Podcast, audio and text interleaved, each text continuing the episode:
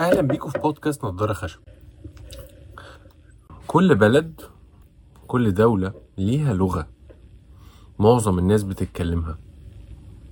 وكل مدينة أو كل منطقة في كل بلد بيكون ليها لهجة خاصة بيها. آه، وكمان آه، في كل مدينة لما تكون بالذات المدن كبيرة بيكون في كمان لهجة لسكان المنطقة دي. وبالتالي انت لما بتتحرك ما بين آه، منطقة لمنطقة في نفس المدينة أو تتحرك طبعا من بلد لبلد بتكون لازم محتاج آه، يكون عندك فكرة عن اللغة واللهجة بتاعة المكان اللي انت رايحه أو المنطقة اللي انت بتتحرك فيها خاصة لو عايز تقعد فيها شوية. الموضوع ده ينطبق على اللغة اللغة اللغة المنطوقة اللغة العربية أو اللغة الإنجليزية أو كده آه، وعلى اللهجات. لكن كمان بينطبق على اللغة بمعناها المجازي. يعني الطريقة اللي الناس بتتعامل بيها. الكودز بتاعت المنطقة أو المكان. آه، علشان تكون في مكان لمدة طويلة محتاج تتعلم الشفرات بتاعة المكان ده ولو محتاج تشتغل مع الشخصيات أو الناس في المكان ده أو لو محتاج تعمل عنهم فيلم تسجيلي أو بالأحرى تعمل معاهم فيلم تسجيلي هتكون محتاج جدا إن أنت تتعلم ده.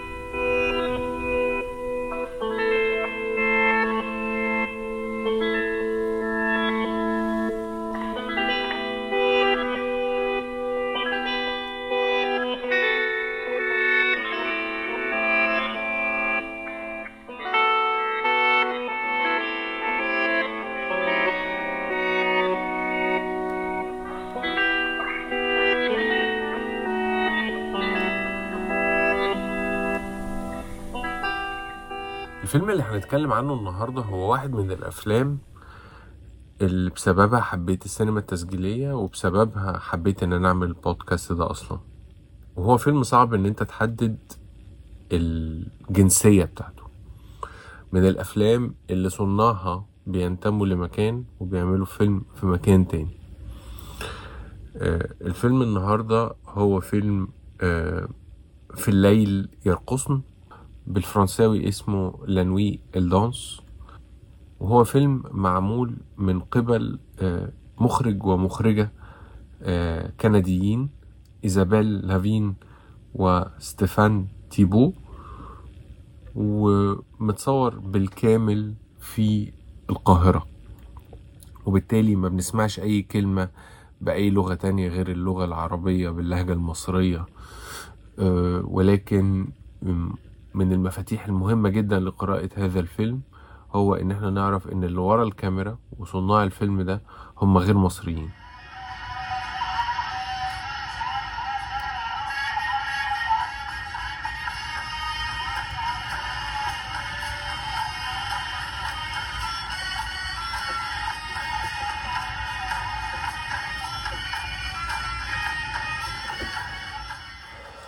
الفيلم بنتابع عدد من الشخصيات الرئيسية. الشخصية الرئيسية هي رضا وبناتها التلاتة هند وبوسي وأميرة. الثلاث شخصيات دول الأربع شخصيات دول هم الأربع شخصيات اللي إحنا بنتابعهم بشكل أساسي. العالم اللي إحنا عايشين فيه هو عالم آه، الراقصات الشعبيات آه، في القاهرة. رضا أم آه، الثلاث راقصات دول اللي بالمناسبة بنشوف غيرهم في الفيلم هي اللي بتشغل بناتها في الرقص بيجولها متعهدي الأفراح أو أصحاب الأفراح عشان يطلبوا منها رقصات.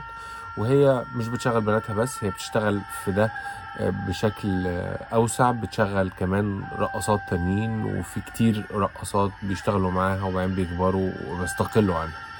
بس إحنا بنتابع بشكل أساسي حياة آه، رضا وبناتها التلاتة. آه، وكمان بنتعرض لمواقف مختلفة آه، رضا بتحط رضا بتتحط فيها آه، أو بناتها آه، إزاي حياتهم الشخصية بتتطور حوالين آه، الرقص وحوالين المواقف اللي بيتحطوا فيها بسبب مهنتهم دي.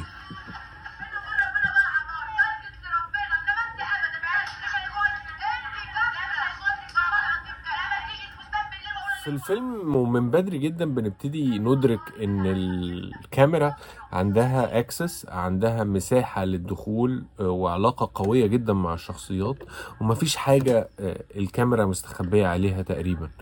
آه، واحدة من المواقف ال- اللي بنشوفها في البداية خالص هي آه، خناقة عنيفة جدا ما بين رضا وما بين والدتها آه، بتتطور بسبب موضوع آه، تاني لكن بتتطور لفكرة آه، مين فيك ال- المتدين أكتر مين فينا المتدين أكتر مين فينا اللي ربنا بيحبه أكتر اللي بتشغل الرقصات اللي هي رضا وبناتها ولا والدتها اللي بتتاجر في بدل الرقص وبتفصلها؟ بنشوف رضا وهي بتتعامل بشكل عام آه، مع حياتها ومع بتعامل مع راقصات تانيين. يعني في واحدة من الرقصات بتمر وعندها تقريبا بتلبس عندها أو حاجة شبه كده فهي بتتكلم عن حياتها وعن الرقص وعن بناتها آه، بشكل مفتوح جدا.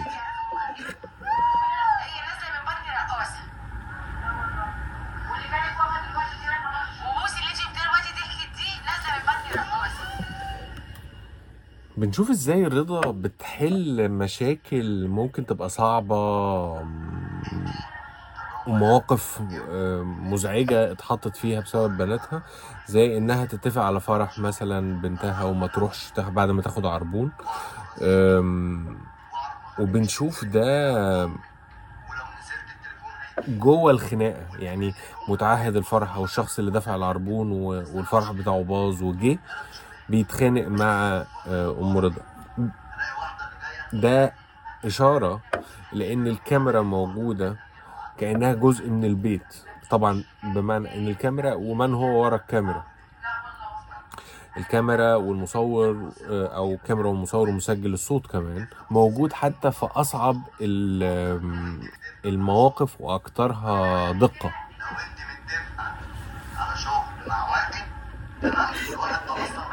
هي تعبانة جسمانيا وبص ويعني أنا بدعي من ربنا اللي خرجها من المشوار ده على خير. رضا طول الوقت شخصية قوية جدا وبتتخانق آه، لما تكون عايزة تتخانق مع أي حد وبنشوفها آه، إنها آه، تقريبا شخصية ما ينفعش إنها تتهزم. بنشوف مواقف ضعف بشكل عام. عند البنات لكن ما بنشوفش رضا تقريبا في أي آه، موقف آه، ضعف. إلا في النهاية خالص في مشهد الدكتور لما بتروح تكشف. آه، وكمان بنفهم من المشهد إنها كمان بتبكي. ودي بتبقى اللحظة الوحيدة اللي إحنا بندرك فيها أو بنشاهد فيها ضعف هذه المرأة آه، القوية. الضعف الجسماني آه، بالمعنى الحرفي لكن كمان إنها شخص إنسان آه، ممكن يكون ضعيف في لحظات من أكتر المشاهد اللي, اللي فضلت فاكرها فترة طويلة جدا بعد مشاهدتي للفيلم ده آم، واللي بحس إنها درس من دروس الاكسسبيليتي القدرة على إن أنت تكون مخترق المكان اللي أنت فيه وقادر إن أنت تستوعب اللغة بتاعته لدرجة إن الناس بتسمح لك إن أنت تسجل أي شيء لأنها واثقة فيك. هو المشهد اللي بيحصل ما بين آه، أميرة آه، ومحمود. آه، لحظة الخلاف اللي ما بينهم اللي زي بيبقى نوع من أنواع المشكلة العاطفية اللي بتتطور على فترات وفي الآخر بيحصل نوع من أنواع القطيعة أو الخلاف الكبير. محمود مش عاوز آه، أميرة تروح آه، اسكندرية وفي وقت من الأوقات آه، بي- بيجي لها البيت علشان يعمل حاجة معينة علشان يديلها فلوس و...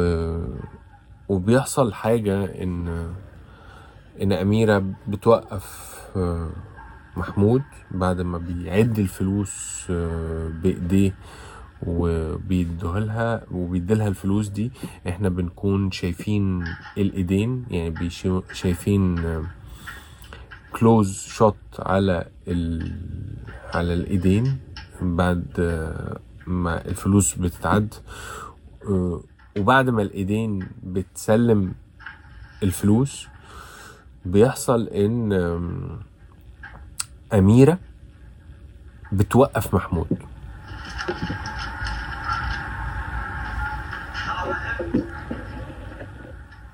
بتوقفه بتثبته بالمعنى المصري. بتشده من ايده وبتوقفه عند باب البيت. وبنبتدي نشوف كلوز على امورس كده يعني كحجم امورس من من كتف محمود لاميرة. بنشوف عينيها المتكحلة آه، ب full makeup وهي لسه راجعة من شغل. و... وبنبتدي نسمعها وهي بتقول له انت مالك؟ بتعمل معايا كده ليه؟ انت رايح فين؟ انت طب وبنفهم إن هو مش عايزها تروح اسكندرية وبيقول لها خلاص اعملي اللي انت عايزاه شوفي انت حياتك زي ما انت عايزة واعملي اللي انت عايزاه. تقول له يعني إيه؟ وبتحاول بكبرياء تبين له إنها مهتمة وإنها عايزة تفهم وعايزة تفضل لسه معاه وهو بيقول لها يعني خلاص إحنا اتكلمنا في الموضوع ده كتير. وبعدين بنقطع عليهم والحوار بيتكمل وهم في مكان واضح إن هو المطبخ وبيتكلموا بشكل يعني انتمت جدا بشكل قريب يعني ناس قريبة جدا من بعض. إحنا مدركين إن في علاقة طويلة ممتدة وتقريبا بتنتهي في اللحظة دي وهي بتحاول تتمسك بيه وهو بيشرب حتى السيجارة بقدر كده من عدم الاهتمام عشان يقول لها إن هو تعب يبين لها عشان يبين لها إن هو تعب من ال... من النقاش في الموضوع ده. وخلاص اعملي اللي انت عايزاه. انت يعني مصممة على كلامك وماشية في الطريق اللي انت عايزة تمشي فيه. وهي بكل كبرياء بتحاول آه، إنها تتمسك بهذه العلاقة وبتقول لكن في نفس الوقت تتمسك باللي هي عايزة تعمله. وباين جدا المشهد إنها شخصية آه، قوية آه، جدا. وبينتهي المشهد إنها بتخرج إن هو اللي بيخرج من الكادر وبعدين هي بتخرج وراه. المشهد ده حيرني كتير جدا.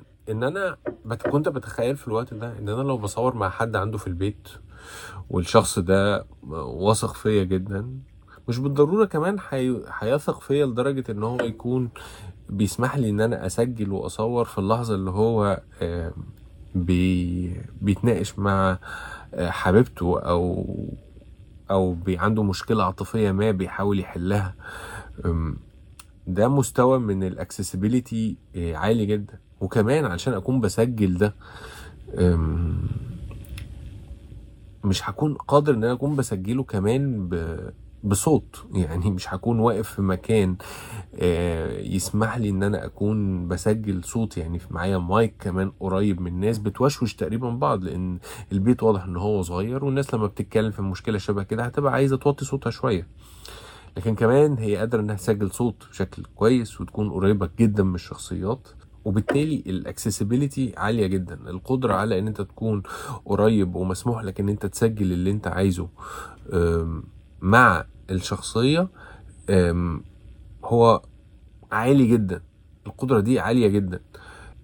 وبالنسبة لي ده أه، مستوى كبير جدا من السيطرة. السيطرة على location والسيطرة على ال location في الفيلم التسجيلي هي بتتطلب إن أنت تكون مدرك للغة اللي الناس بتتكلمها. تكون بتعرف عربي مثلا بس كمان إن أنت تكون فاهم إيه اللي بيحصل حواليك؟ تكون فاهم اللي بيسموها ال power dynamics نقدر نقول عليها مسارات القوة مين أقوى من مين في أنهي لحظة. هنا نقدر ناخد درس كبير ليه علاقة بالمساحة اللي أنت بتقدر تبنيها من الثقة ما بينك وما بين الشخصيات.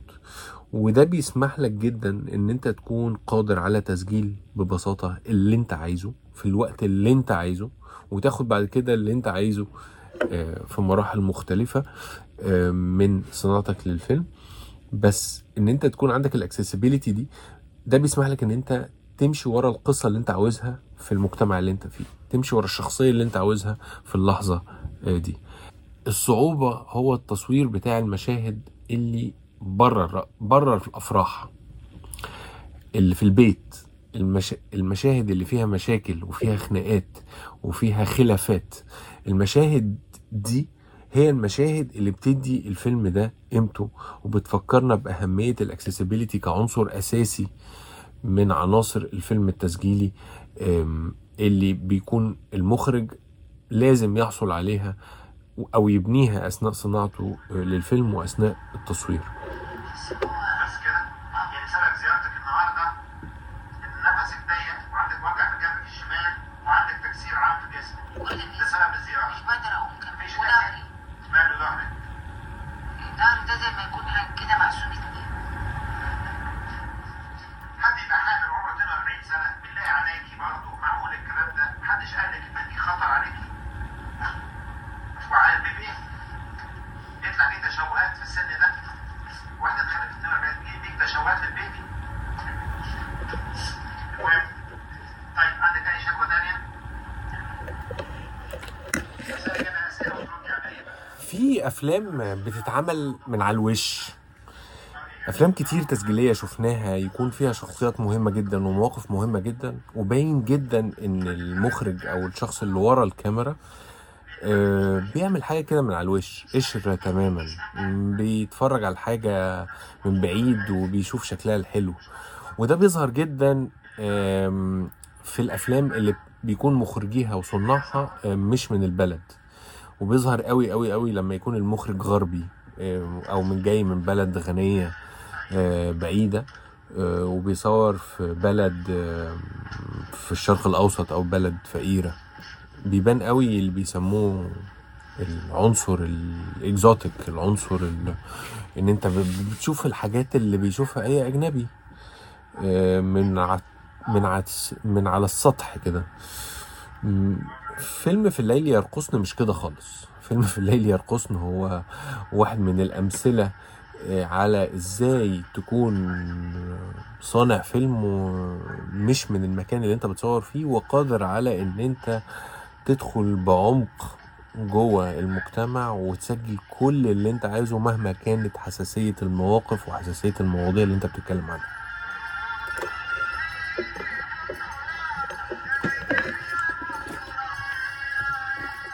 شكرا لمتابعتك ومتابعتك للحلقة الخامسة من حلقات بودكاست نضارة خشب.